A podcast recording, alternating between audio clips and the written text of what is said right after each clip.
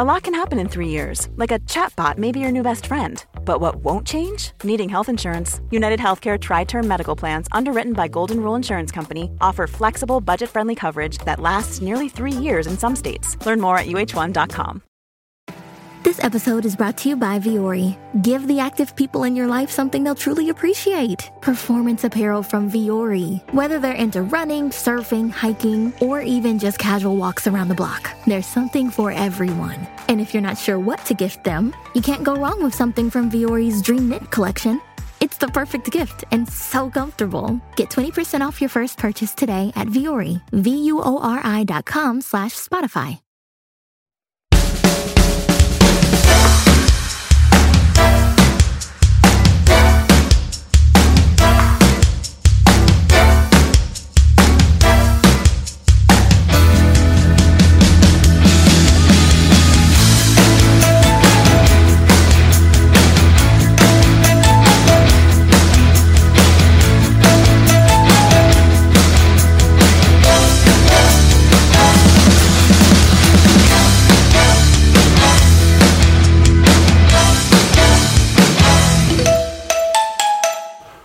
Hi. Hi. Hi. right. Laughing. Don't know. It's another week. Here we go again. January can't come quick enough. Sending texts about where we should pick the pod up again and not getting any reply. It's fucking full on. I know. I can't like if we do a couple of interviews, I can't believe how tired I am. I said to Naomi, I told her my day today, and she went, "Oh right." No, no, no, no, no. no I know it doesn't Don't- sound much. Oh. yes, okay. I'm doing the children at lunches, David. I had that with Petra. So I'm exhausted. Just forgot that. I got that. Uh, She looked up from her laptop and looked- went like that. I'll be honest with you. Last night it was eight o'clock. I was in bed with Naomi, and I just looked at the pod schedule, and I went, "Fuck." Dan's got to be out on Tuesday. I came down the office till quarter to ten. Oh no! Oh no! Yeah, yeah, yeah. Oh, oh, yeah. Night love. Just going to quickly check the pod schedule. Honestly, I was like, oh, fucking hell. Because I couldn't do it today. It's too busy today. Fuck. Anyway, welcome to. Little moan. I might have a surprise guest for you. Oh, I couldn't give a fuck, mate. Who gives a shit? Oh, I'm glad I tinkered When, with that. when, when, when? It's uh, it's in a couple of weeks, and Right. it, there's one day they said they could possibly do. It's a possible, and it's the day of the um, England game.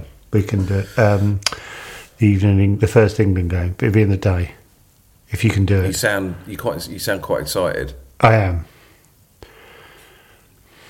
I am. Actually, I'm really excited. Wow. But it's it's one of those ones I'm like, oh, should I say anything because it might not happen. Yeah, And like, if it doesn't happen, oh, well, anyway, but you know what I mean. yeah. But I can't. I'm terrible at things like that. I'm like, I want to say things straight away. I can't really Oh, hold. so do I. I give Naomi all her presents like a week before her birthday. Say, "O- open them. oh, good. I'm glad it's not me. I can't hold anything in. No.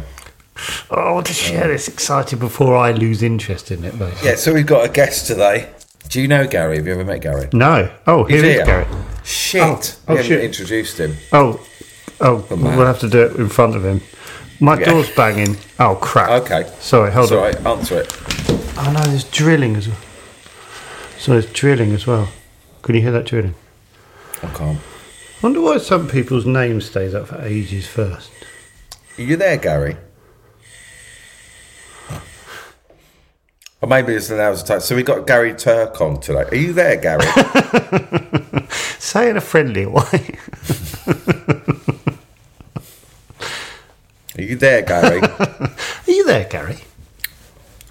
so Gary was a runner on series one of Derek.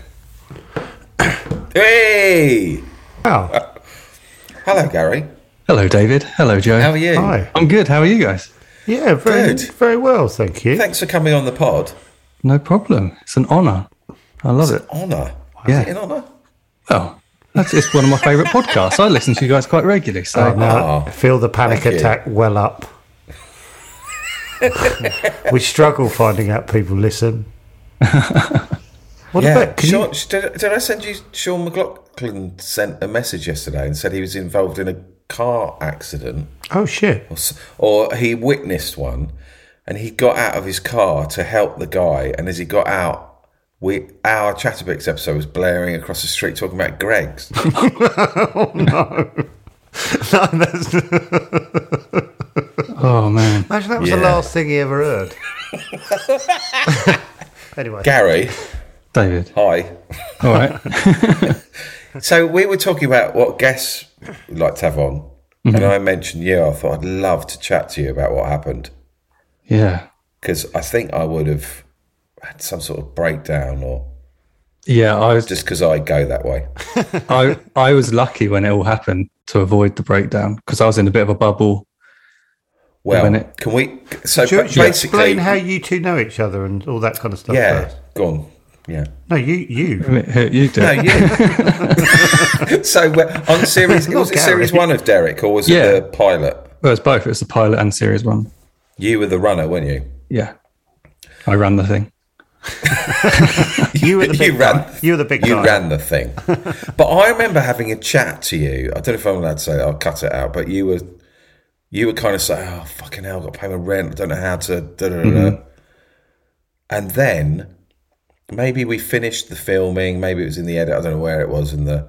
But f- you then made a video Yeah. called "Don't" called "Look Up." Look up. Yeah.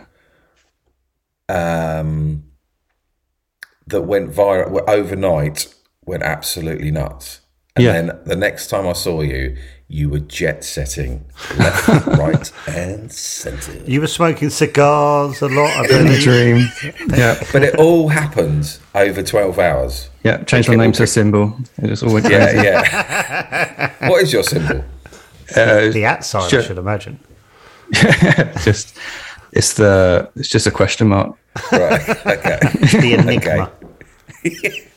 So what what happened? What was So yeah, I mean, because I was, I so I worked on Derek and stuff like that, just in as the making the teas and coffees and banana wrangler. That and I just wanted to get in because I was doing stand up a lot and wanted to work in comedy, and then got this opportunity to work on that, and it's great. But then as soon as I was working on that, I just realised that even the career progression from that angle, unless you're creating the thing, is just going to be service. Like you're just going to be assistant director or it's all production stuff or office based. And I knew I wanted a creative job. So I loved working on it. And that's how I kind of learned things. But it made me realize that, oh God, like if I just stick at this and even if I'm really successful at what I'm doing, I'm only going to ever be working on someone else's project. And I was like, so I want to make something. And so I went from Derek and then I did comic relief and, uh, and I was Did you work working on that, that little sketch Ricky and Stephen did? Was that? yeah, yeah, yeah. The the Does it Paul Equ- Equality Street. Oh, well, the one oh, with Equality Ben. Street, Yeah. Yeah. Yeah. Yeah. yeah, And then in between that, you did a sitcom pilot with you, Get-ins, the one for Channel Yeah, Four. yeah, of course. Oh, well, Yes. the, the taxi driver one. Hmm. Oh, wow. So, we're going back quite a. Yeah, How yeah. many That's years 20, ago is this 2012.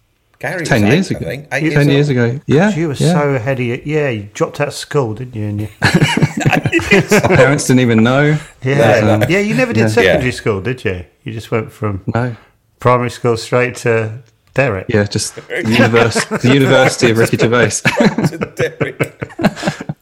Yeah, it was. it was a scholarship program. Yeah, it was. It was tricky apparently because you cried a lot. Um, But yeah, so I did that, and then but when I was working on this stuff, I was like, okay, I need to make something of my own. But I had no intention of. I, I wasn't one of these people who watched YouTube. I didn't even understand that world or online videos. I was just making a video with no intention of where to put it or anything. I was like, so I want to make something. Uh, my plan was to make loads of things. So then I've got like a show reel of being like, here's some stuff I've written, here's some stuff I've directed, chop it up, send it to whoever that I've met doing all this stuff. Because that's the cool thing I felt was I've got these connections now and these producers and people I've worked with that I can just say, hey, can you check this out? So I felt I, and then so after Comic Relief, I quit TV and moved out of London because I just couldn't afford to be there. And I got a job as a postman. And yeah, and so it's, God, can yeah. ask about like? that? Yeah. oh, I, I actually loved it. It's like yeah, it's my, free. my postman loves it as well.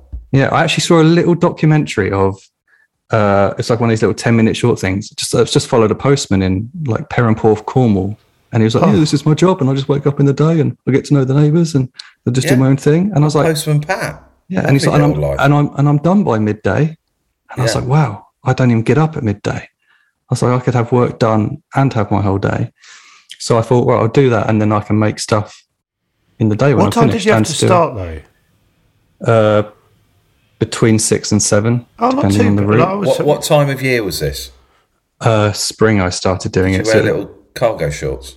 yeah, Did you did. right? So I know we're going postman heavy at the moment, but rather than while you're on. But I That's why really you got me wanna- on, right? Yeah, My I feel experiences, like now yeah. I'm less interested in the viral video. More- but did, did you did you have a beat? Did you have your same route? yeah. Route number fifteen. That was me all Where, over. where, where was this? I did it. I actually had to do it in Heathfield, which was the tiniest No, little well, rural Fuck town. my. God! Fuck no, no way! If you've just hit the mother load. Okay, we're Really? we're back on fucking Heathfield. Shit. Honestly, we've done No. four episodes on Heathfield. And Oh, right, David, don't obviously we'll bleep it out, but And, and my, my housemate, who I lived with, was the only peace, policeman that was ever on patrol. So on my lunch break, it'd be the postman and the policeman We'd sit in his car and have was, lunch was in this a fictional village? This is so weird. right, okay, this is men. You don't know how much we talk about Heathfield. Bring it on!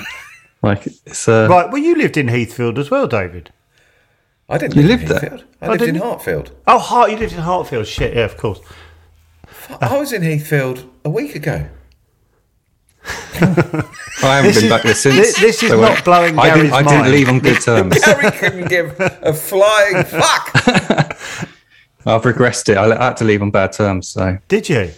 Why? well, became an international superstar, mate. What I Yeah, yeah, yeah, yeah, yeah. oh yeah. Got. pe- I love the idea of you getting into a limo, still dressed as a postman, just driving off. Well, I almost like the when this all- there was a this when I had to leave that job was because I had to phone them up because I got asked to be on BBC Breakfast and I had to deliver the mail and I had to on the day and they, and I was like, amazing. whoa, whoa, whoa, whoa, whoa! Hold your, we got to go back. Yeah, yeah. Okay, you're being you're being a postman. I can How? feel Gary's going to come on for five episodes. Yeah, yeah. You're going to be the new. You're going to be the new Paul Galton, I think. That, there's poet. no there's no bigger compliment.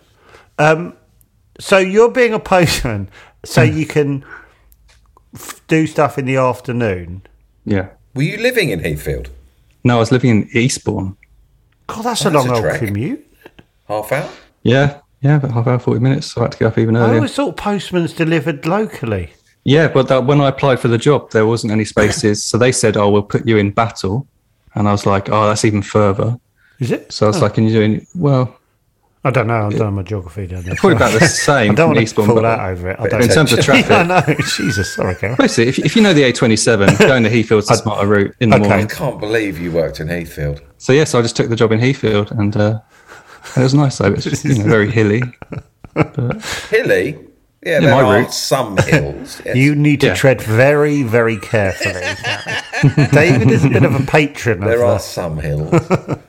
They're good hills. God. Are they sledgeable hills in the winter? Would you say? Can you remember any roads?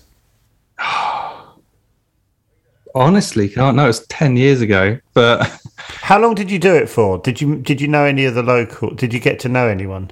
yeah, your well, you got, you get to know the people because I'm just doing this. I was doing one route. Some people do a different one every day because they'll cover people on their days off. Yeah. So they'll just do pick up everyone's route. Whereas I just did the same one every I've day. always wondered, uh, like, what day, how long does it take before you go, oh my God, I'm going mad now, I'm doing the same route?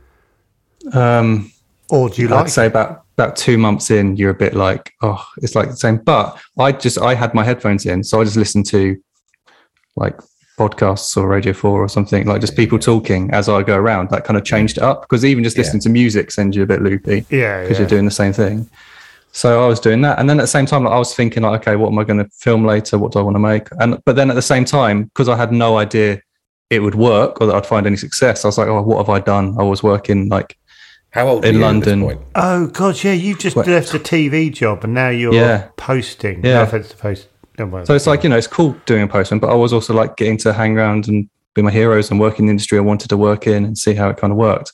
And then, and even when I left, uh, uh, Judith, the production manager on Derek and stuff, who was always helpful to get me work, she was just like, You're an idiot. What are you doing? Why have you left London? You keep doing all this.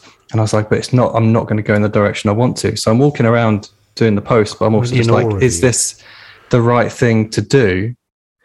And I'm like, and I I can remember walking around with these big bags of mail and like, and just being like, I wish when I, I wish I could just find a bag like this on the street, just filled with money, and then I could just make what I want to make and do what I want to do because it was just, I felt like I was just gambling with my time.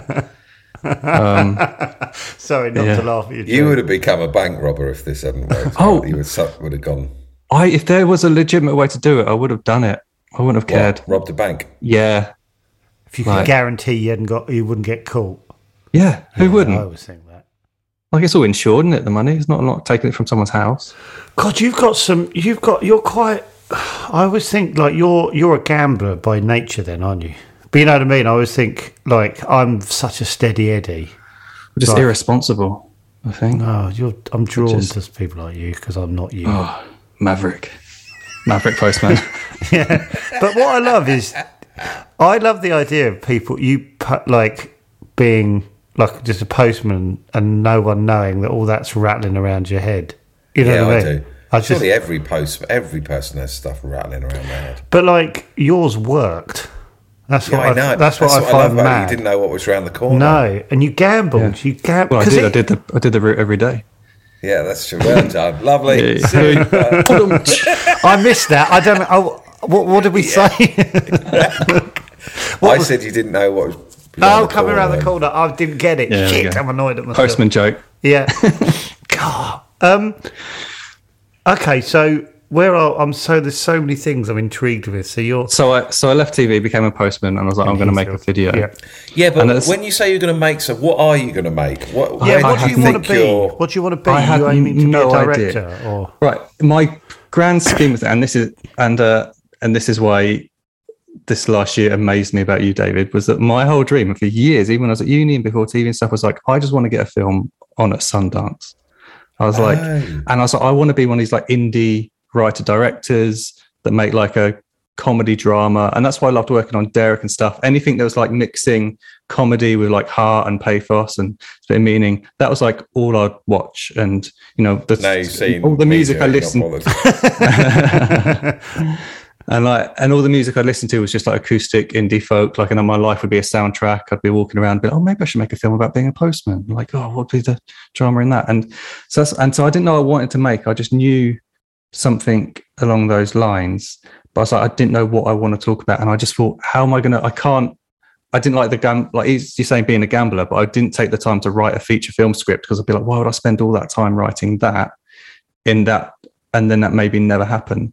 So I thought, why don't I just make something short, something small that I can But then say, hey, look good. what I I, can think that's clever because it's stepping stones, isn't it? Do you know what I mean? It's like I remember, I remember talking to a comedian. I won't say his name, but we were driving to a really shit gig in like Bournemouth or something, and neither of it. This was neither of us had done anything, and uh, we were talking about what he wanted to do, what we wanted to do, and and I like he he was he was sort of jumping miles ahead, and I was like, "There's no way." Why? What did he want to do? He was writing like a Marvel movie or something. You know what I mean?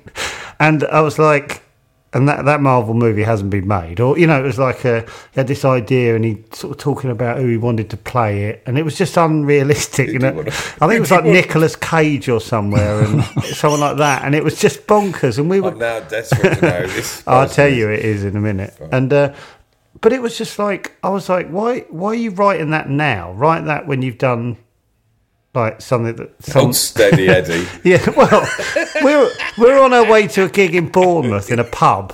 It just didn't feel Yeah. like the next Yeah. week someone was going to. Anyway, you know what I mean? Yeah. It was like make something like you did, Gary, and then Mm-hmm. and then write your Marvel movie. You know. Yeah. I just thought, does anyone should we say what actually happened, or is it intriguing not to quite know yet?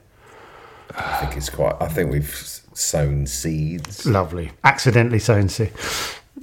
Um, sorry, so I, I just thought I wanted to say that sounded clever to me, what you were doing, rather than writing. It didn't feel it. it well, it didn't feel at the time because I didn't know what it was I was making or what I was going Yeah. to. Okay. So that it might have got. You could have made that and got no traction. Then what? I wonder what. Yeah, and I didn't Yeah. in, intend to. Like it's just, and I was, I was, I was doing stand up still at the same time because it's just like I've always done and didn't know where I was going to Well, go. how with was that and then going at the time? Just horrendous. Like it was just, I, I was enjoying it. It was going well. I felt like you know, and I still, I still do it now, and I feel like I, as I get older, I just get better and I enjoy it. But I'm still just like I can't be bothered. Like I'm not one of these people who's like going to book weeks ahead of gigs. Mm. I'm just like if I see something come up, I'll do it. But I'm not like I know that even if the best thing happened was like I got these bigger gigs and did it more often, I wouldn't be happy because it's not what I want to do. It was always a stepping stone to like get an audience or to transition into doing comedy, whether it's TV. And then I'm like, oh god, have I then made the mistake that I left doing comedy TV? I was in that world, but still felt more like doing stand up was going to get me towards making my own stuff than making teas and coffees on the sets of the shows or which I was working on. So I was doing that. And then I was also, I've got so many friends in bands and things that are like good bands and doing really well. And um, especially now, like since then.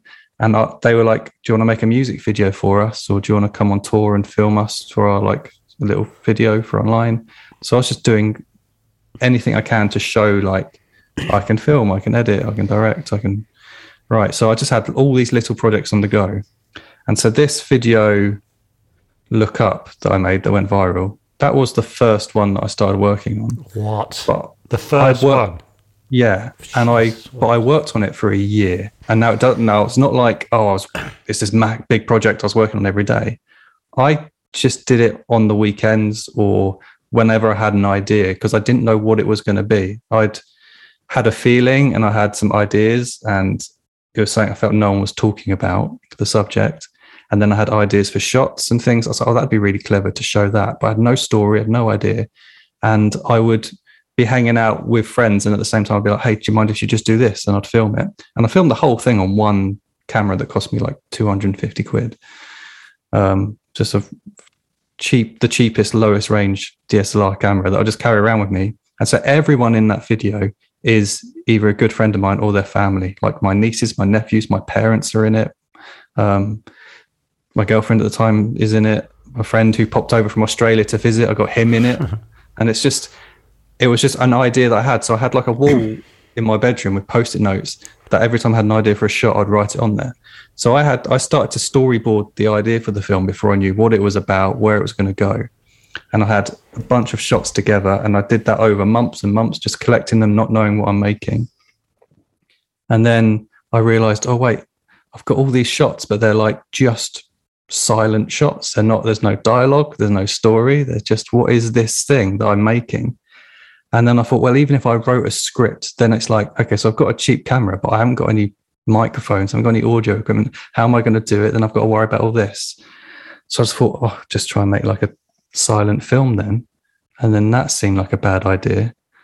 So I thought, and I'd seen like spoken word videos and stuff online where people are like talking in rhyme over a video. And I was like, oh, maybe I could narrate it like that. And so I sat down and just thought, okay, so I had loads of notes and ideas and feelings I was going to try and get across in film. So I used all my notes and I wrote Look Up in a day, um, the whole thing from start to finish. And it was just this long spoken word poem. And it's still as long, it's five minutes long, which if I'd ever thought I'm going to make this into a YouTube video, I wouldn't have been like, let's make it five minutes of spoken word verse.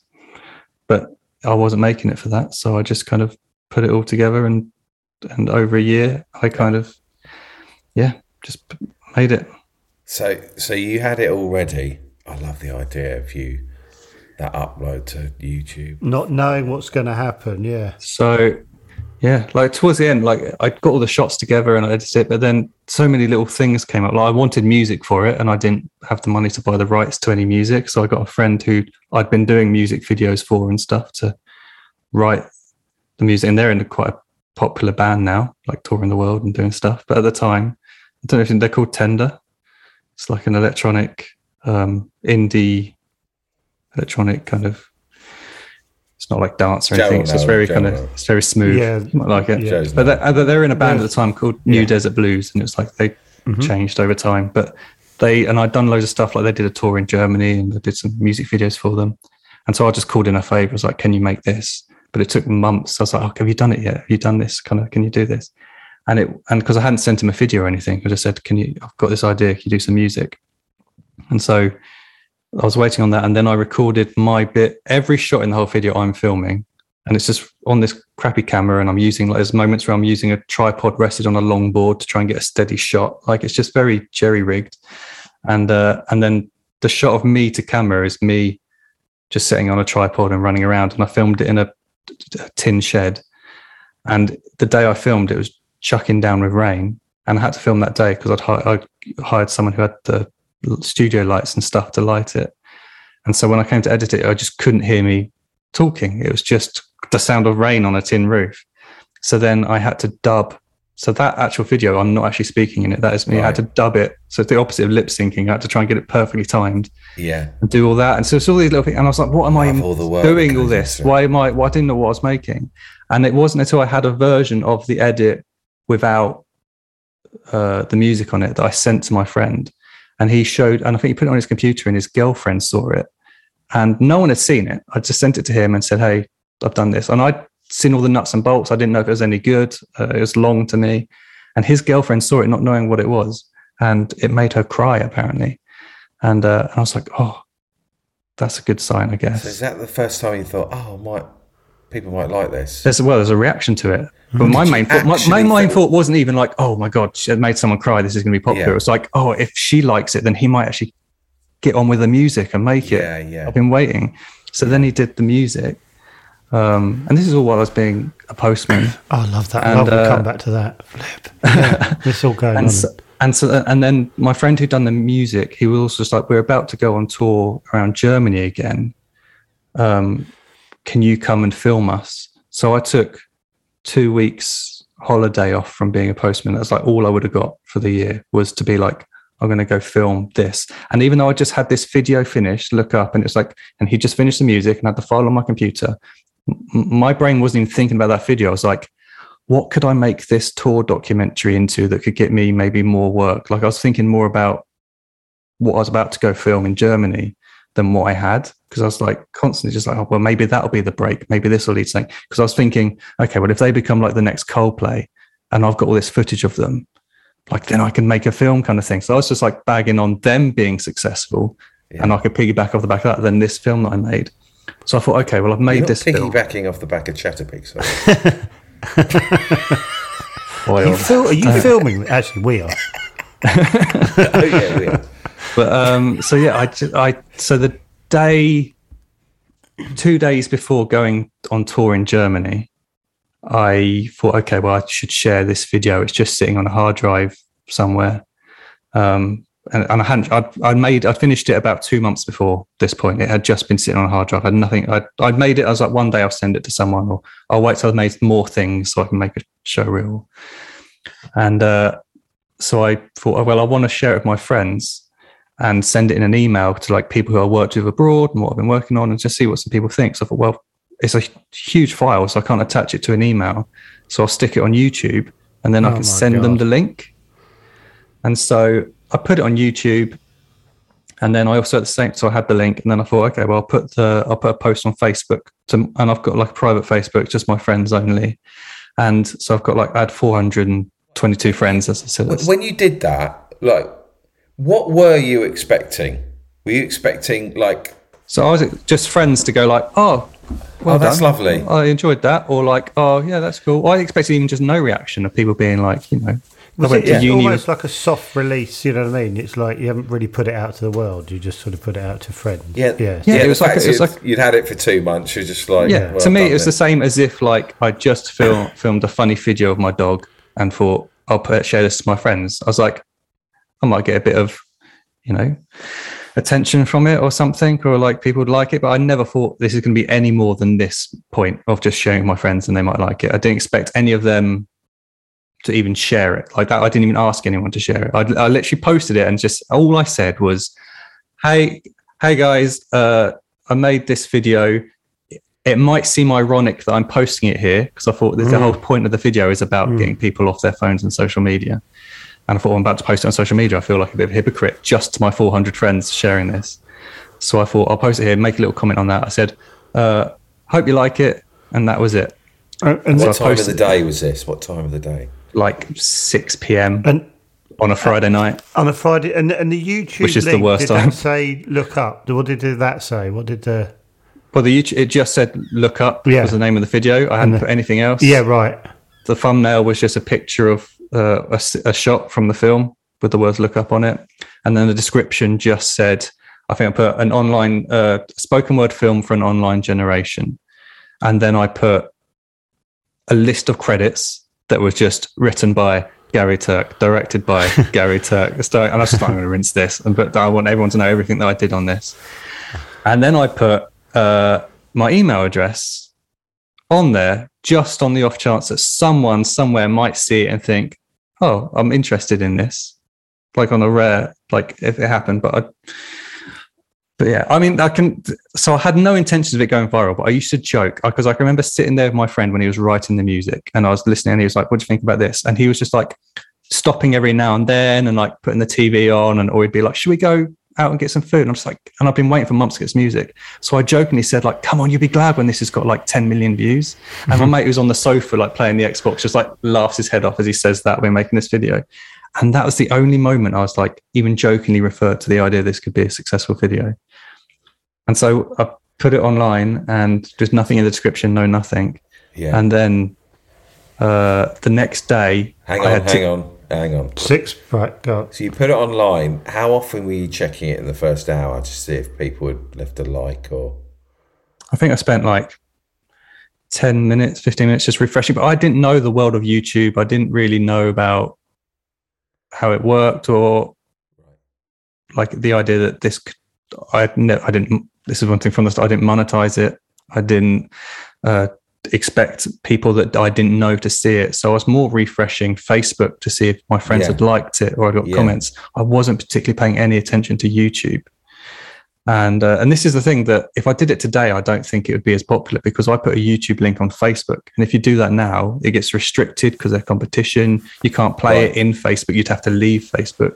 Whereas Right. back then, I could put a YouTube video on Facebook, and people would watch it there and then. Right. So there's no reason to go off and like look at the views or look at Yeah. anything. Right. I was just looking at the comments, and so And was sorry, jumping in. Was there a point in that evening where you, where you did forget about it and just get on with your night and go out or whatever? And Yeah, like I remember that night, my friends, my housemates, I lived with a guy and, and his girlfriend came over and they cooked dinner. And I remember sitting around the table and we, and And all this is um, going on while you're having spag just- bowl. God, yeah, like it was just a normal, Do you remember what you had for tea?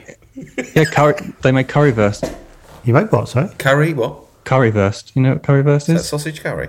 Yeah, it's like a it's like a German dish where they chop up a bratwurst and put it in curry sauce with like curly fries. Good joke. Sorry, I dribbled. I genuinely dribbled. That sounds. it is so good. Sorry, I'm focusing on the wrong bit of this story, but that sounds.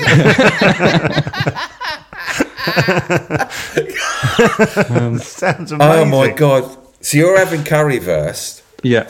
And all this. and is, outside in the. Uh, oh my god! and so and then but it this it did take days for it. It didn't it wasn't like overnight. oh, was it it was okay. because this is the funny thing. Like, so the next day I had tickets to go. see- It was Sundance London, and this is when it was on at the O2. And I went to that, and I saw, um, I think it was Mike Birbiglia's Seat Walk with Me, and other stuff. And like they were there, like Mike was there, and he did an interview with Jimmy Carr, and I was just like watching this and like talking about how he did stand up and how he's made this film at Sundance. And even though I got this film on Facebook, I'm just like, oh, I just wish I could just have a film or make something that I want. And I, I didn't even think Look Up was like that. And so I was watching that, spending the whole day at this event, being like, this is what I want to be doing. So, so how many views had you had at that point? About The, the next 500 maybe. Okay, so no, so nothing really had happened. Okay, so No, nothing no. was happening during the break. Oh, the no. currywurst. Okay.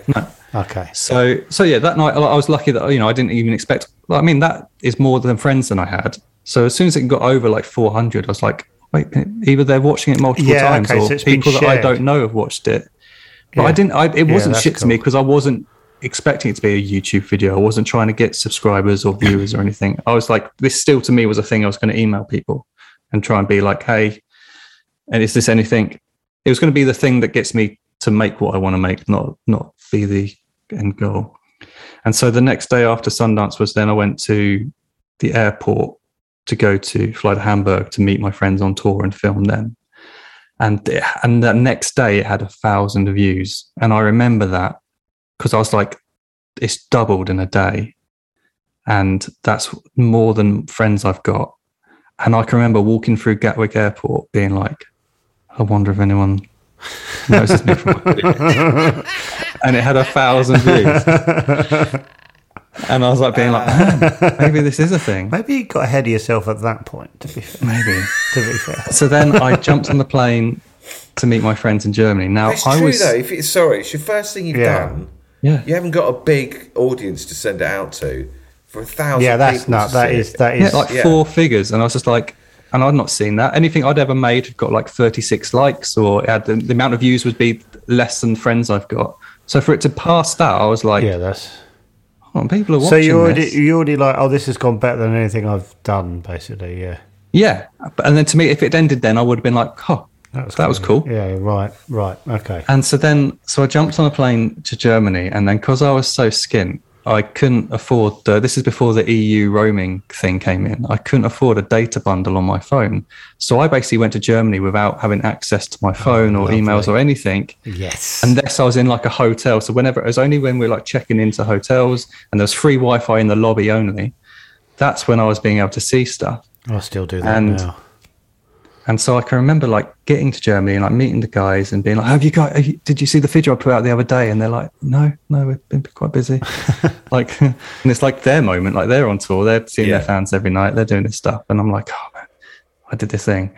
But then I remember the first night we were sat together in like we were all with the band and people were just sat in the hotel lobby while the manager was like checking in, sorting the rooms out, and we had the Wi-Fi, so everyone's like checking their emails and doing stuff because we we're all just skint bastards who haven't had the internet for hours.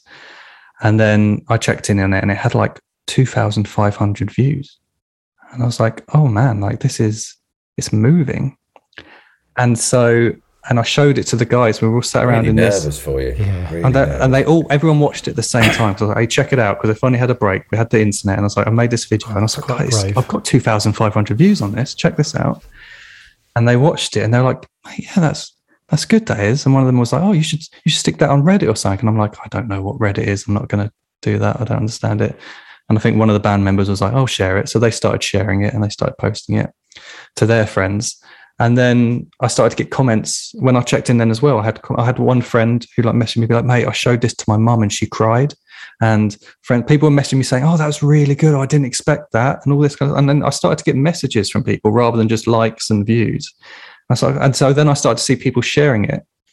And then um, the next day, like waking up, going down to the lobby, checking in again, it had like 10,000 views. Like, so imagine then I was like, oh man.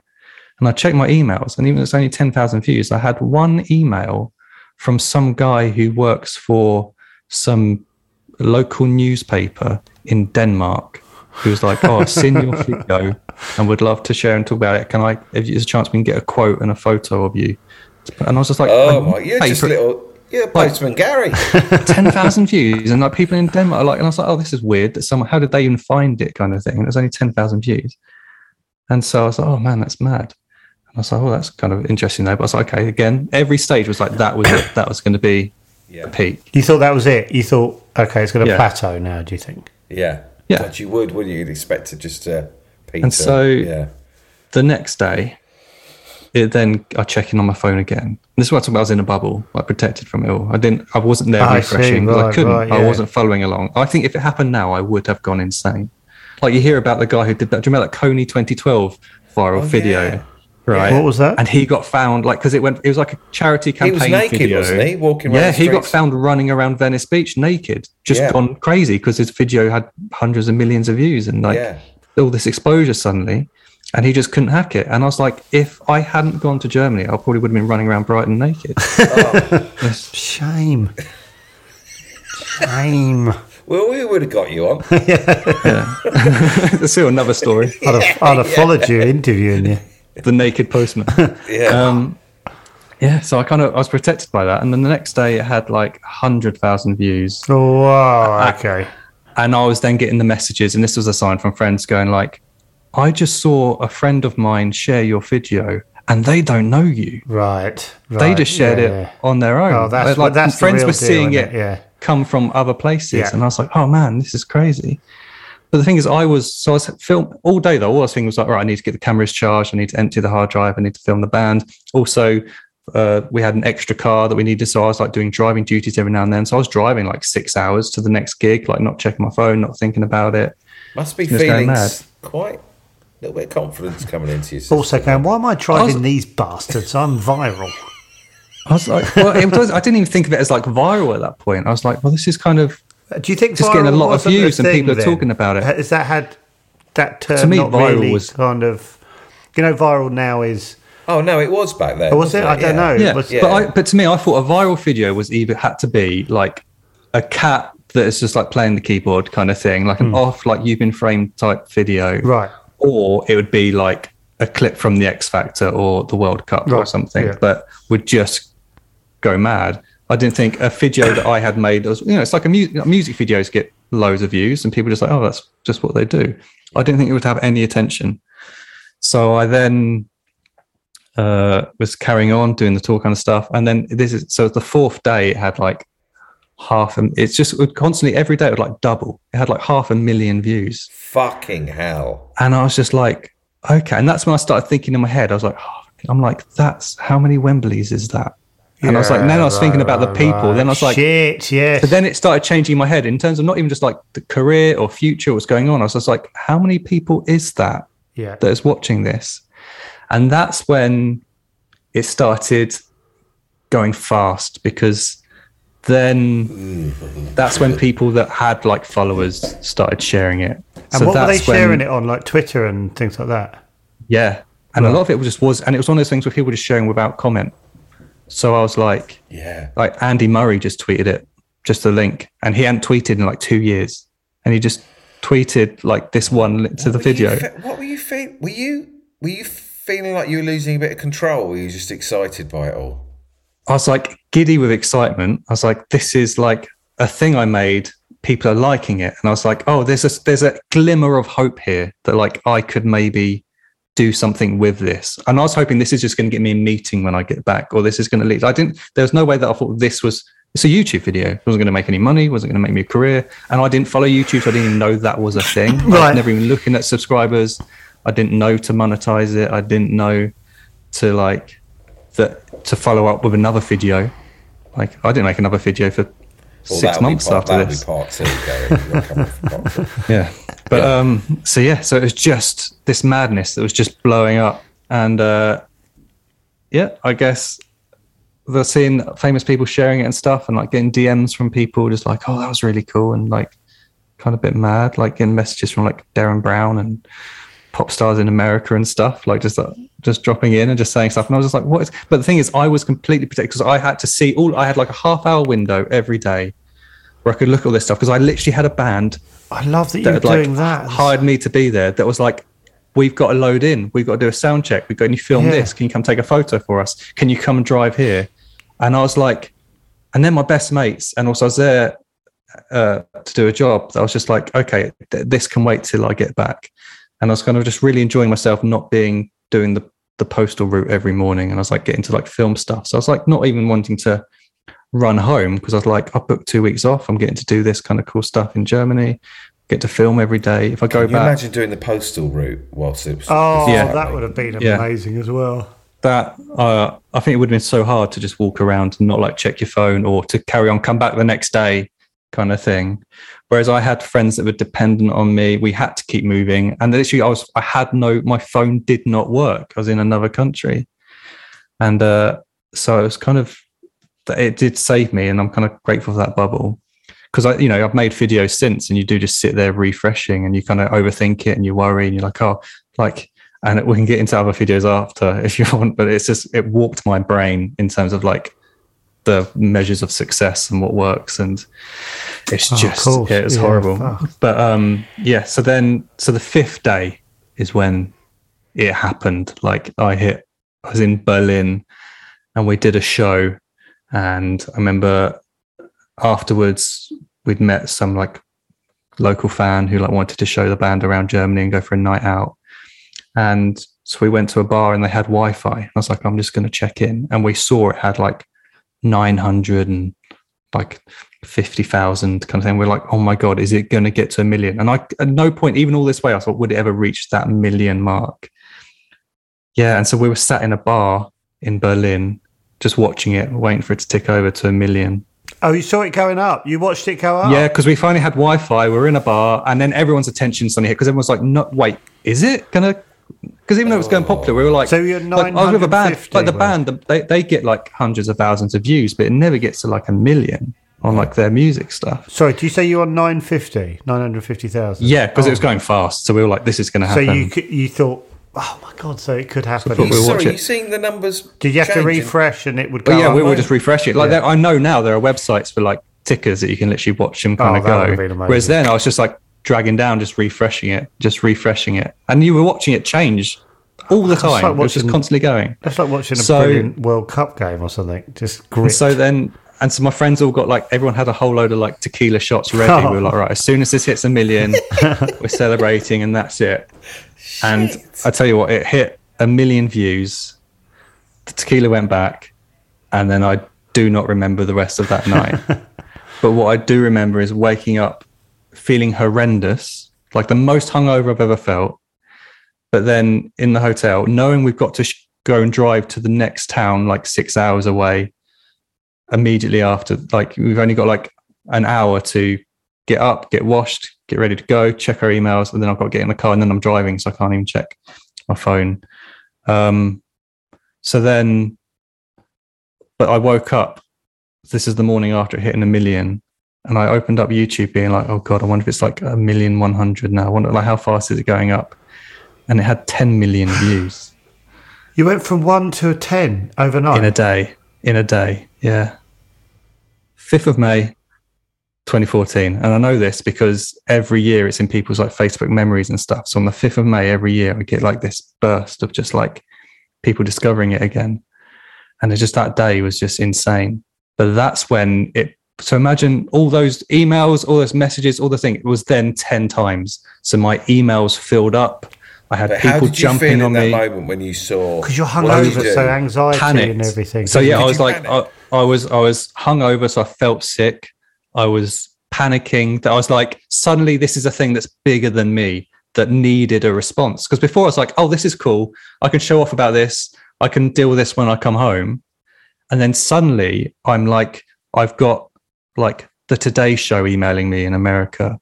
I've got people saying you need to monetize this. These agencies coming and saying we want to represent you. We want to come and do all this. I opened up my emails and I had all this stuff. I'd like, you know, it's a dream in a way to suddenly have this response and this and these options and this attention. But I felt sick. I had to get washed. I had to get ready, and I had to go drive a car for six hours to get this band to the next show. And I was like, "How am I going to do this?" And I, and it, that it was just panic station. So was like, "Right, who can I call?" And I called Judith, the production manager from Derek, because I was just like, I don't know. She's always had my back. She kind of seemed like she knew stuff, like connections and people. I was just like, I don't know what I'm doing here. I was taking Skype calls with what they call multi-channel networks, the people that monetize your videos for you. So I didn't make any money for the 10, first 10 million views. And then I needed to switch it on because they were like, if this does it again, the next day, people emailed me saying this is what you'd be earning. And like, unless we switch it on, Tell us, tell us. well, it's you know it's, you're talking tens of thousands a day like. If it's doing 10 This million a day. But it didn't. It didn't do this. We've ever done. Please go viral. like you can you can work out any video you can work out what someone's own owns if you know what it earns but it completely depends on the level of the ads that are on there the type of ads whether they're the 30 second ones the click through ones so it's you can work out a ballpark of what someone will Gary, earn Gary, Gary, if you'd monetized it, what would you have earned Yeah, what's the first 10 million What? if you'd monetised in it? that first do you week? first 10 the first Yeah. 10 million you, you know like 15,000 quid which to me was like Yeah. almost what I was earning a year like Yeah. the whole time I was working in TV I was So making if like you had 20,000 a year it, you would have got fifteen thousand pounds. yeah and I didn't um but then I had you people lose, emailing you'll always lose out on that first ten million. will you? Because they've seen it, haven't they? Yeah. Yeah, but then it Yeah. turns out I could have maybe claimed it. But this is, and we don't have to get into all of this. But then when a channel takes over the ownership to my advertise on, so a channel network has to claim your channel to put their ads on it. And so what the rights I could have had, they could have claimed that money for me, but it would have wouldn't have been for them. They had no desire for it, and it was all happening in the background. I was busy that they just discarded it. So it just kind of the option got lost. So, So that Yeah. first, sorry, that first day, you were panicking. Like how long before you rang up Judith? Like in the first hour, or it took Yeah, you? yeah. Well, I only had an hour before I woke up before we had to be in the car, and I knew I'd be six hours without a phone. Like, because I suppose you've got yeah, I was like emails. I had, I was getting Judith on the phone. I was having the people from these networks jumping on Skype, giving me the hard sell, saying this is the percentage you'll get, this is the money you'll make. Like, you could get this tomorrow if you sign up now. Don't waste it. You've already lost this. You could make so this you know because they just want their percent. So you know if it, if you if if you don't do something there, the next six hours you could lose like five grand or something. yeah, yeah. and I didn't know, and I had to, and I'd have to sign a thing, and I Oh. didn't know if I was signing my life life away. yeah, like, yeah. cut forward three years later, I'm suing them to try and get out of this arrangement because I did sign a dodgy deal, and it cost me thousands to try and get out, and it and it was the worst experience of my life. But I didn't, and so at the time I was scared of that, and it did happen, but that's you know it's not be all and end all. It was just a dodgy contract that meant I could have been doing certain stuff that I wasn't able to do because they had so much power over me Yeah. and the video, Oh, which was just annoying. people. So yeah, so like the dreams and stuff I had to do with the video, some of them just didn't get to happen because of that. Um, So you rang up but- Judith to get Yeah. some advice. Mhm. And- and then she put me on with uh Yeah, yeah. and and uh and just getting advice. And I, and I sent over the contract that they wanted me to sign immediately this network to them. And they were looking at it and they're just like we haven't seen one of these. This is so new like this Yeah. whole company's just to monetize YouTube videos and ads and stuff. And they were like just and there was not much talk of and they were being all like oh it's just the channel. You own the intellectual property. It's your film. You've the rights to do what you want. You can do your thing. Whatever you do we don't we're only going to claim money from ads on your channel which turns out to be absolute bull in the future um and the way things are done so yeah but i just so i was like okay but I, and i had to make the decision i had due to being like oh i don't know you should think about it you know we haven't seen one of these before and i'm like losing this money and i've got an hour but by this point i've got half an hour before i've got to be in the car Oh my And so- god! I just signed it and I was like, I need to do this. Um, but you know, it, I'm glad I did because it's it's better to have have had that money than no money at all. Um, because even if I did have a bit more freedom in terms of the contract to make stuff in the future, that money allowed me to then leave the job and to keep making stuff and do things because it's just but I do regret signing that one. I could have signed the exact same contract with another company with better terms. Now I know. Like now I'm completely independent. I'm not with anyone. I'm like, no, I don't need you. Like, Yeah. do it Oh, myself. good. So what um, was that journey like? The six hours without Wi-Fi and Just in my own head constantly. The band was sick of it. They were like, because as well, it's like stealing their thunder in a way. Yeah, I was yeah. like, well, they're on tour and like Yeah. they're performing. So I didn't want to have to keep going on about my success when they're like, they've been waiting a year to come on tour and do stuff. were they So I was like- a bit off with you in that? no moment? no they were supportive they were lovely but i had i was like just weary in my own head that didn't want to make it about me um so then i was just sitting there driving if anything i talked to their the band's manager was there and he was like just give me some tips. And but he's in the music industry. He didn't know anything about this kind of stuff at the time. This was also new. This is 10 years ago. Like facebook wasn't even 10 years old at this point. Youtube had like had only just started having the monetization program for a few years. Like people didn't know what was going on. And so then I was just driving in my own head, being like, well, you know, I've got a million views. And I didn't even still didn't know to look at subscriber count. I didn't know about followers. This whole time, uh, my social media was on private, um, so I, I wasn't getting followers from people. Um, like my Instagram was just I left that on private for like two years because I was paranoid that I'd made this look up video, and as soon as people realize I'm sharing photos of my food and my dog and all this kind of stuff, they'll be like, "Who's this hypocrite?"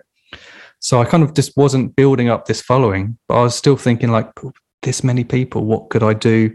And all I could think driving was this like feeling that I want to do. If I made this and it's really popular, then maybe I can do like a Kickstarter campaign to fund a feature film to put into like Sundance or something one day. I was still just thinking like, what's the next? How can I get to where I wanted to be off the back of this?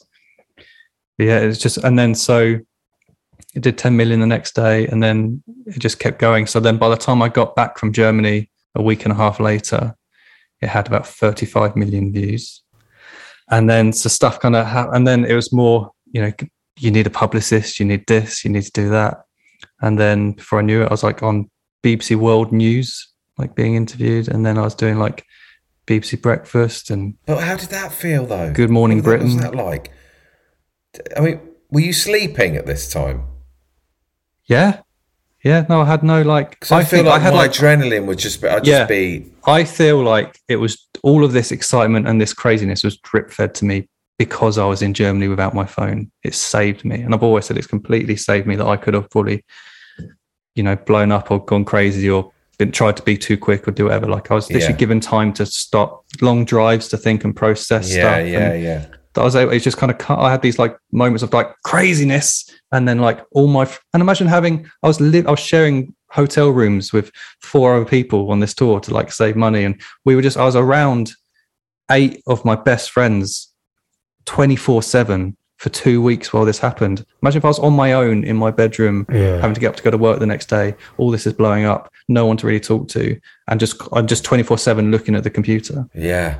six days, six hour Yeah. drives to think to myself and to then chat to my friends and then ha- let them have the attention because they were on tour and make it and film them, make it all about them, make them look good. It just kind of oof, decompressed me. So when I came back, I was like sleeping well. I was already. I was just like, right, and I just didn't have a clue. So I was just like, you tell me, what do I do? Where do I need to go? And how long to did happen? that go on for? The kind of melee. How long did you did it stay going? I'm doing BBC News. How long did you stay? The world obsessed Hmm. It with was it. crazy from like mm, uh, a couple of months, from like Couple of May months? to July.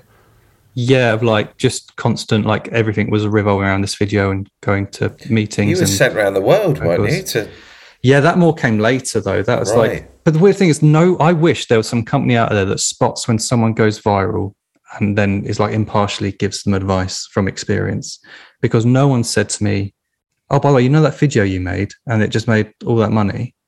You can post another one, and if those people, everyone that comes to watch that video is probably going to see what else you've got and watch another one, and then you'll get a following of subscribers." I never, I wasn't a follower of YouTube. I didn't know how YouTubers worked. I'd made one video and I didn't post another one for six months and then didn't post another one for six months after that. And I still wasn't like checking the subscriber count because I was just like, I didn't even know really what that was. I remember seeing you, Gary, in between the first and the second video. I popped, I came to the second seat, I came to set. Was that where it was when I came to I think it was in Brighton. I think you came to a gig or we met in a pub or something. Yeah, I can't remember. You know, And I remember just, we were chatting about what the fuck is next, following Yeah. up and the pressure of yeah. creating the pressure yourself. Because oh I was just like, God. I didn't really, there was a, a, I should have just, I could have posted anything in the days after and like, and given myself that freedom of like, oh, he posts a lot, some of it be up, some of it be down. And that people stick with you because I just went so long without and then suddenly knowing I had to post another one. The pressure was Right. huge to do a follow up. And I was like, oh, I just need to do something different or about a different subject. And then, and all these brands were coming out as well and saying, can you make a video about this? Can you make a video about that? And we'll pay you to, can we have a video on your channel? And half of them are just getting the idea that they saw my reach suddenly and the people that would come to the channel, that they didn't really care about what it was. And I just didn't want, until I had an idea, I didn't want the, you know, not post for six months and then suddenly it's an advert. It's like, so I didn't do any of the brand stuff that came in. yeah. So you lost Um, out, obviously, on lots of money there. Yeah, I, I could. you- what- I what would you could have have been done huge. It could have differently been with it? loads of deals and stuff. Would you have done those? Looking back, would you have done something with them now? Do you think? I mean, looking back, I I mean, if I look right back, I probably wouldn't have put it on YouTube. This is a crazy, a weird thing. I probably wouldn't have put it on YouTube. I would have submitted it as a short film to festivals because that would have then lent me in the direction that I wanted to go in. Ah. Whereas there's a stigma attached that this is just a YouTube video. really? Even Yeah, do you reckon even just- now? And, and it's free on the internet, and it's like it's not, and it's just a flash in the pan, homemade thing. That even if I'm like, as a writer and as a director, and I wanted to make this film, and it's got this narrative to it, and it's put together and it's edited, it's not just like this viral caught on camera thing. That it's still in that genre of like it's just a YouTube video. Does it So it- still feel like that now? The Yeah. YouTube. Does it really? Yeah, I guess. Well, for me, I don't know what other people's experiences are, Yeah. but How funny. even after all of- that sort of essential success on YouTube, you'd still done it. Yeah, and it's the correct like what it's gone on to do. Like it's now that video is taught in schools around the world. Like it's in the curriculum in the US. So like 13, 14 year olds have to watch, and they get sent. There's textbooks, and there's like, and they have to watch What? the video What? What? and answer questions and he's like, Yeah, in, in America, Germany, um, like I think uh, Portugal, certain countries that it's actually. I mean, a lot all over the world. Teachers are just showing it to their kids and saying, "Check this out, enjoy it." But in some places, actually in the curriculum. And the thing about that is, it kind of gets me because I'm like, wait, that's cool. Because then it's like, I'm like the new of mice and men type thing. But then he had a book that they all had to buy and it went in all the schools. Yeah, and I've yeah. just got this YouTube link that they just watched. I get nothing from like this being this big thing in all these schools. And all I get is emails from kids who can't bother to do their homework who are just like, can you answer these questions for me that I've been asked to work out? And uh, yeah, and then, and it's also the whole um, like speaking side of things, which has kind of ended since the pandemic. But for like yeah, that's when I was You jet did, a, you did a was lot of that, didn't you? What, what, what, did, what, did, what did you do to it? Just to go and perform the poem live, or to go talk about the experience. Or some companies were like, you know, I was getting invited to like all these big tech companies who are like trying to show that they've got this ethical like compass where people are trying to get suddenly scared of their phones technology. Like, well, if we get this guy to come along as like a consultant or to talk at our event. So I was like performing in like forests in California, on top of mountains in Utah. But Gary, you wrote this in 24 hours. You wrote the, you know, in a day. So how did you feel like a fraud going over there, or did did you feel? kind of because I didn't even edit a single. You know, when you write something, you put it away, you go back over it, you cut stuff out. Like if I'd known that it was going to be, I wasn't making a YouTube video. If I'd known, I'd been like, well, five minutes is too long now. Like now, I get all in my own head, being like, oh, it needs to be really good within the first few seconds, and I can't be too long, and they'll come off it. And I'm like, if I'd thought about any of that stuff, would it have been as successful? And uh, yeah, so I just kind of at the time it was just this thing that I wrote in 24 hours and didn't polish up or anything, and it happened to work. And And, now kids are like kids are studying every line of it, and like the intention and the meaning, and like and I see the essays that they write that people put online and stuff. They're like websites you can go on, you know, where you pay to like have someone else cheat and you can buy an essay. Yeah. Like I've seen like essays on my work that I've managed to read that people have written, and I'm like, no, I didn't intend any of that, but it's you know, you whatever you think, and it's just yeah, it's mad. That's the whole Uh, when you were asked to speak about it around the world, I mean, how did you feel doing that? Were you? Did you have confidence turning up at these? oh, complete imposter syndrome that I like shouldn't. Yeah, like because you got to think let a year, a, a year to the point where I'm like sat on, like I was on like the one show and stuff, and like doing like the Today Show and like all these TV shows talking about this film. A year before that, I was I was going to say, you were I, talk, talking I about was being getting you. I was getting you a tea and a banana. Yeah, well, Like- there's nothing wrong with that. But like that's Did that ever come up in the chat? I, in- I was I was invisible. I was literally, I went from being invisible to like highly hey, visible. I in a noticed you, year. Gary, on set. Don't worry about I that, son. Know. We had we had a rapport. you like I remember, yeah. You and, and Brett Goldstein were just like the nicest people on that set. They're just like Oh, I'm I gonna felt like I had that on friends there.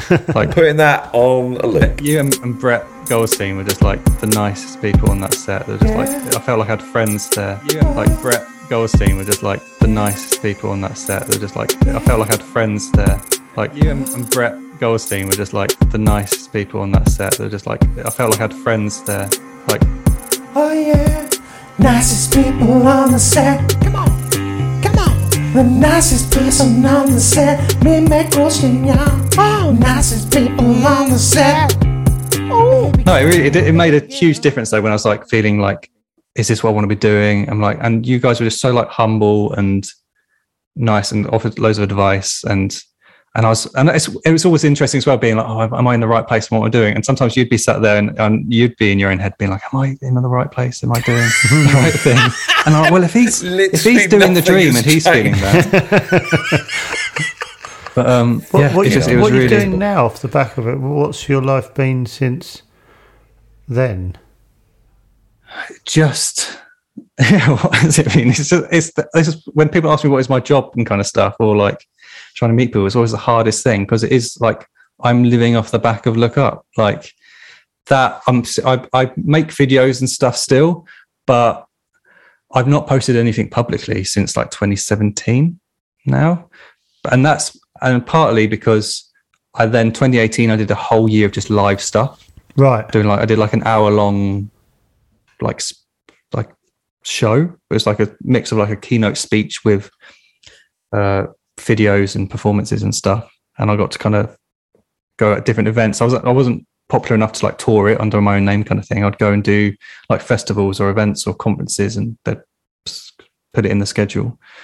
And so I go around the world doing that. So I didn't really make any videos then. And then 2019, I did a TED talk. I got invited to go do. That was kind of cool. And then again, everyone I got asked to TED talks for years, but they were wanting to be to talk about look up, and I was just like, I don't just want to be. I wanted to be a filmmaker and a writer and make stuff in that style with that emotion, that feeling. Whereas I was becoming the expert on social media and phones and things, and I was like, I don't want to be that. Right. Um, so when I got asked to do TED talks, I was always like, no, because I don't want to do it on that. And until one of them was like, hey, look, just come do what you want to do, talk about what you want to talk. So I was like, oh, let me show that I can do emotion and feeling and story on something completely different. So I did a TED talk, and then like two months after that was the pandemic, and then that was a struggle because I had I was doing stuff for brands and things like companies where I'd fly like British Airways flew me to New Orleans because I had a new route, so I talked in like poetically about going to experience a new culture, and they made a video out of it and there's companies like outdoor retail companies where they're trying to sell like outdoor clothing. So I'd go do a video about being in nature and do stuff, and then they'd do that. So I had all these kind of things lined up, and then in the pandemic, all the live stuff, all of that just ended. And then I had because I'd taken myself off of YouTube, so I wasn't making any money on there. I hadn't my audience had dwindled, I had no engagement. I was relying so on all the, live do the work. audience leave you on YouTube if you're not posting now? Do people Well, literally think about unsubscribing? If I don't think they do. It's all the it's it's all the algorithm in the background. Like it's it's restrictive. So I, I had a YouTube partner uh, manager for a while. They when you're big enough on YouTube, they give you a one to one person to like advise you and guide you and give you tips and do this stuff. And they were they told me all the insides of it, and they're like, look, if you post every day, you're going to get 100% of your subscribers will be notified. If you post once a week, maybe like 75%. If you don't post that often, um, you know, some of them who've recently looked at your videos will be engaged. If you don't post often at all, then it's just going to be organic reach. And the more you post, they're going to put you on the homepage. They're going to put you in the recommended videos because all YouTube's goal is to get people on there as often as they can for as long as they can and get them coming back. So if you're not posting regularly, they don't want people to watch you over someone else. They'd rather you go someone who's going to get you to come back every day. So they really incentivize you posting regularly and often. And also, they're like, if it's going to be on over so much long, we're going to put so many ads in it. And the more ads, the more money we'll make. And then the more it will get shared because they want to make the revenue. And it's just, it just was destroying all my creativity in terms of like, I'm only making stuff to service a machine. My creative decisions are being influenced by whether I think anyone's going to see it or not, or where is it going to be placed, or how, what am I going to call it, or what's the opening line going to be. And Oh my god! Like, uh, and it's just yeah, I found it really hard. And at one point, I tried to. I was like, okay, so I worked with a manager like we're going to do weekly. So I posted a video every week for like two and a half months, and I saw it that my subscribers grew. Um, and I was doing all the stuff they were like Q and A videos and things, and then get to know me.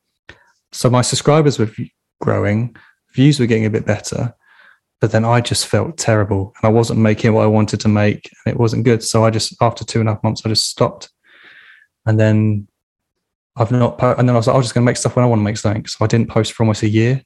had an idea to interview my granddad in a home with his friends. Because I just wanted to make a video, and I hadn't posted in ages, so I made that. And all my videos as well before that were doing like tens of thousands to hundreds of thousands. And to me, I was like, I remember my first video after Look Up did half a million views, and I was like, oh, it's failed. What a flop. Because I'd compared it to what I'd done before. Oh, honestly, when you And so- posted that second video, the pressure on you uploading it and Yeah. I literally went, I was, I got put on Good Morning Britain to promote a YouTube video after one video on YouTube that I hadn't planned on making. So she's sitting there talking about my upcoming video to Ben Shephard on a sofa. and I'm like, do people come on here to promote their YouTube videos? I was like, the pressure on it was insane. oh my god! And were you happy with it when you put this out, or were you like, oh, how are you feeling? No, I didn't like it. I didn't like it. Wasn't what I was. Just felt pressured. Like six months, I had to do something. I had to put something out, and it wasn't. It didn't have the story. Like look up started as a love story that then grew into like this message and the meaningful. It had a twist in it. Had a narrative. It's and this other one was just just me ranting about. Like I think it was on commercialization or something. It was called Live Rich. It was all about, uh, you know, spending less and living rich and just kind of So when you got half a was just- million, did that drive you to do another one, or were you like, I'm out, fuck it?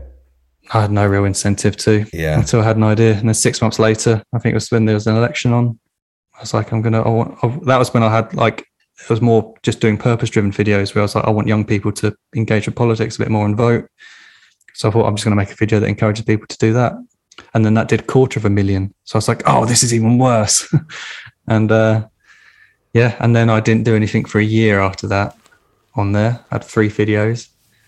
And then that's and then so I did a gig in so there's so many like weird stories where I did like a gig in, on a mountain in Utah, and I was like, well, if they're going to fly me out there, and it was only for like two days, I was like, can you fly me to LA and then out of LA? And I'll just I'd never been there. I'd like to go do try some stuff.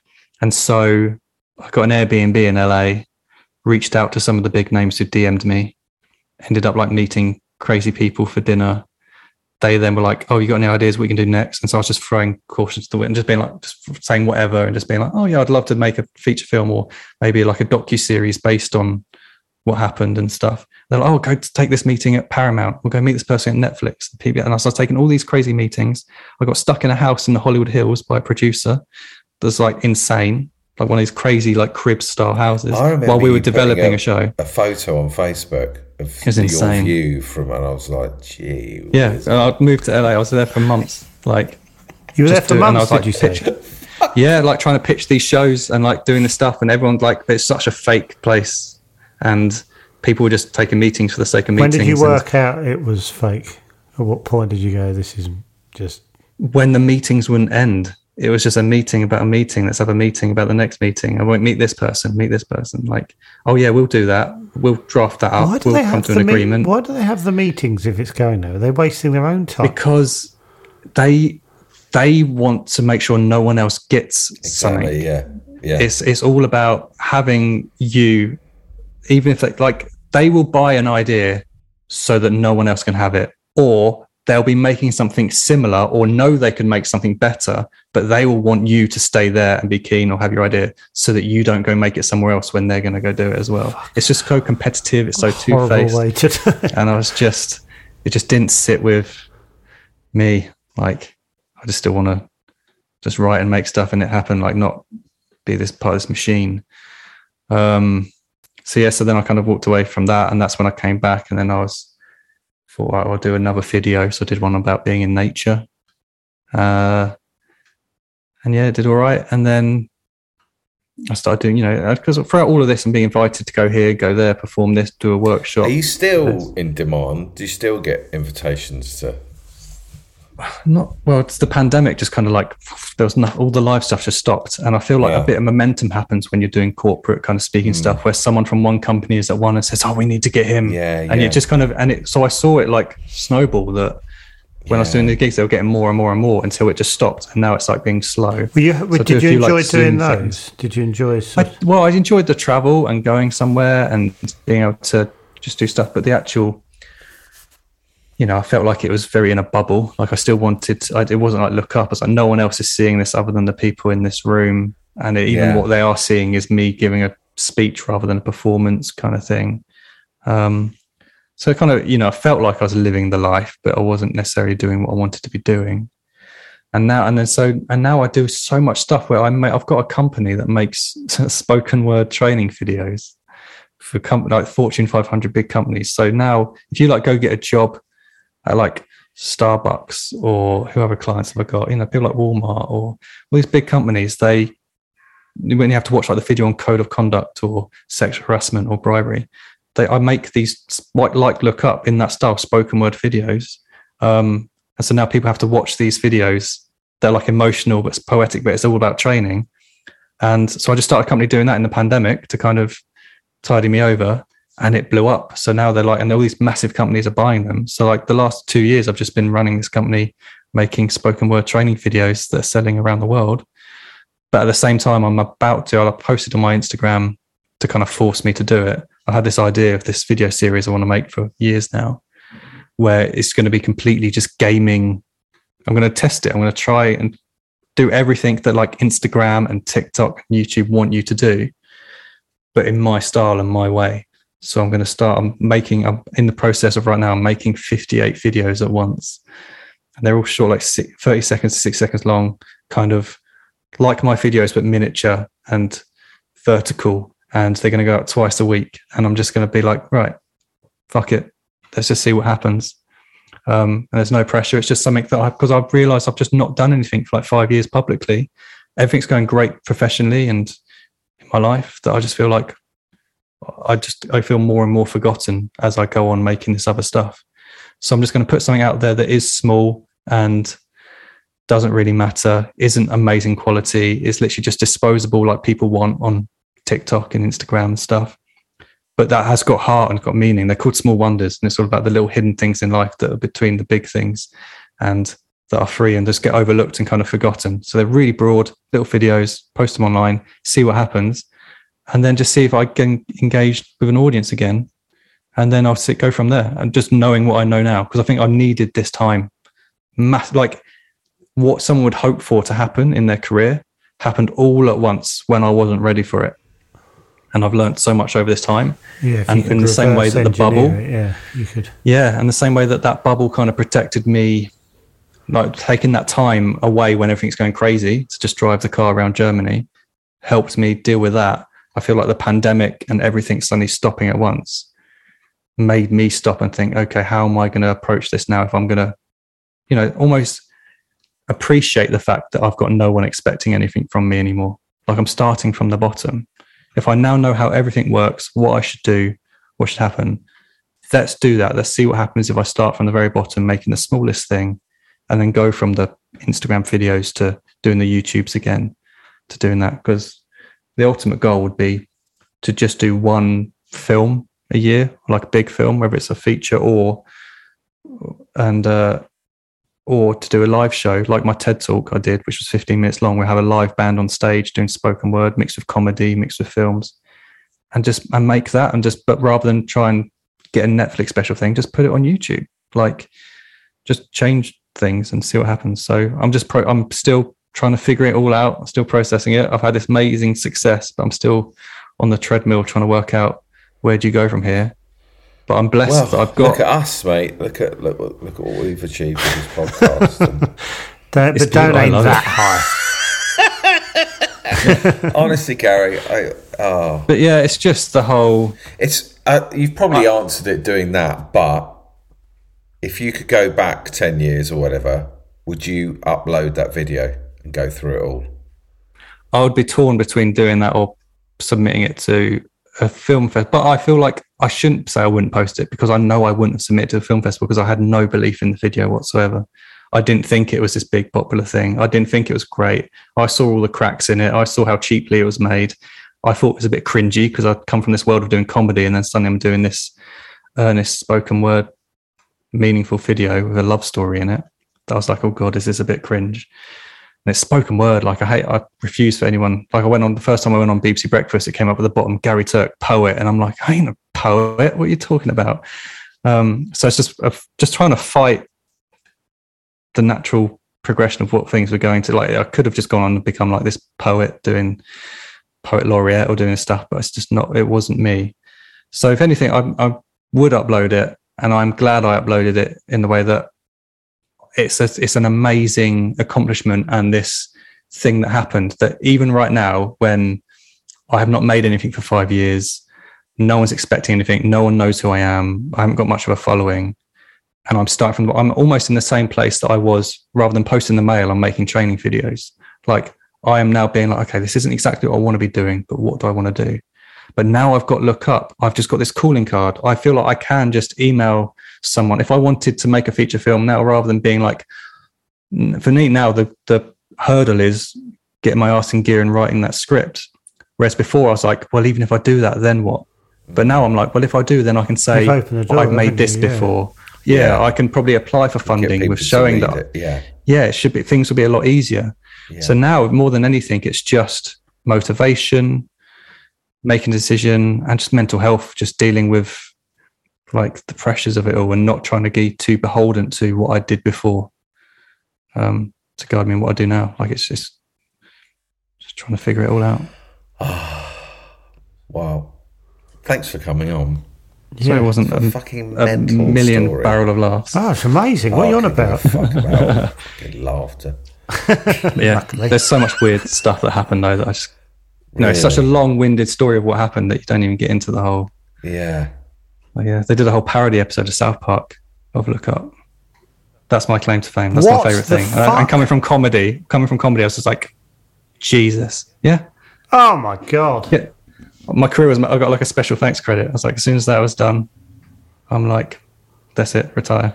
Yeah, that's But there's so, and there's just like things like that I just forget about. This whole call, I was like, oh god, I've got to mention the cool stuff that's happened off the back of Look Up, and I'm just like, so many random little things. I love thinking about you in your little cargo shorts going around Heathfield, wondering what Yeah. to do, and then Actually, a year later, that it's like a happened. then all this happens. the next But summer. it's like a bloody it's film. fucking nuts. The whole story is like a film. Yeah, I was going to say, there's your film. There we go. That's the picture. Watching someone Postman that go viral.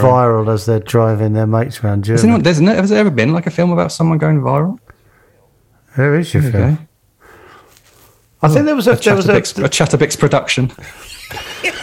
exactly. Just if you really want it to just plateau quite low. Oh we'll- we'll God, get it's involved. just.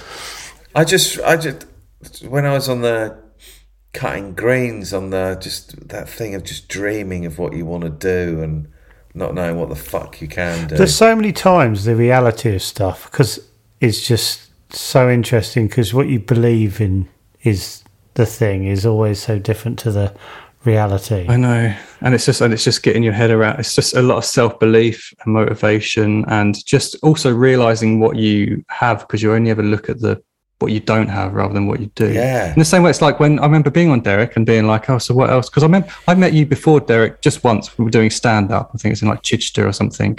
oh yeah, Um, and uh, and so when I first came to Derek, I was like, "Oh, you, you probably don't remember me, but I was, it's like an open spot at a gig you were headlining and stuff." And so, and I remember chatting to you, being like, "Oh, so what are you doing now other than this?" And you were like, "Well, I do, I do a little bit of landscape gardening and stuff." I'm like, "What? Still? Like, yeah, that's what you did before?" You're like, "No, no, I still do that, and like, and I also do this." And I'm like, "You're starring in like a sitcom." On Channel Four with like Ricky Gervais, and you're being like, "Oh, but I don't," and you're like, "I don't know if that's what I really want to yeah, you know, I don't know if it's what I want, if it's if this is going to last, or if this is what I want to do.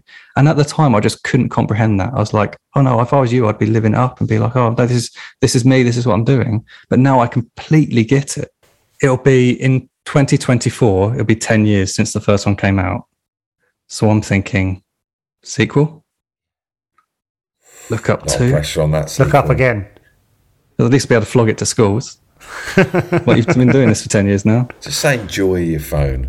Really enjoy. Yeah, just, just look wrong. down. just completely change it's it. fucking brilliant. Have you seen this on your phone? Wow. These apps are fantastic. Yeah, But also, I couldn't do anything after Look Up came out, you realise, because I've just told everyone to get off their phones and off social media. that, yeah, so, so, so So I couldn't, like, every interview I did was like, isn't it ironic, though, that you put it online? And like, I'm like, that's where the people are. Like, what would be the point of me who going into the street and shouting?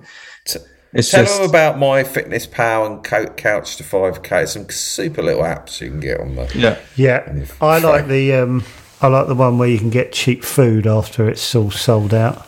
Do you know that one? Oh yeah, the way they live and there's like Pret places like clothes and like yeah, three quid. just get if the bits at the end. if end. You're prepared to go in there and go, "Can I have this for three pounds?" It's brilliant. The second verse. There we go. He said, "Just ideas, Gary. They're just ideas. just to help." You wait, you'll be like a couple of months later, you'll see this fit, they'll be here on the news. New video goes viral, and you'll be like, "Hold up, Son of a bitch! That was entirely taken my idea. My app. Amazing. Thank Thank, you, you, for Gary. taking your morning to chat to us. that's all Yeah. right." Yeah, it's all Yeah. a load of No, it's brilliant. No, it's not And, at all. It's uh, excellent. Good luck with the next thing. Yeah, I hope you go viral. yeah. Oh, well, that's the thing. It's a, it's a blessing and a curse. It'd be good if I do. Absolutely fine if I don't. Yeah. no, it really is fine if you don't. It really Yeah. is. But good luck. Yeah. All right. Well, cheers, guys. Cheers, Cheers, Gary. Gary. Thank you very Thanks much. a million, Loved mate. Catch you Take care. Thank you. Bye. Bye. Bye.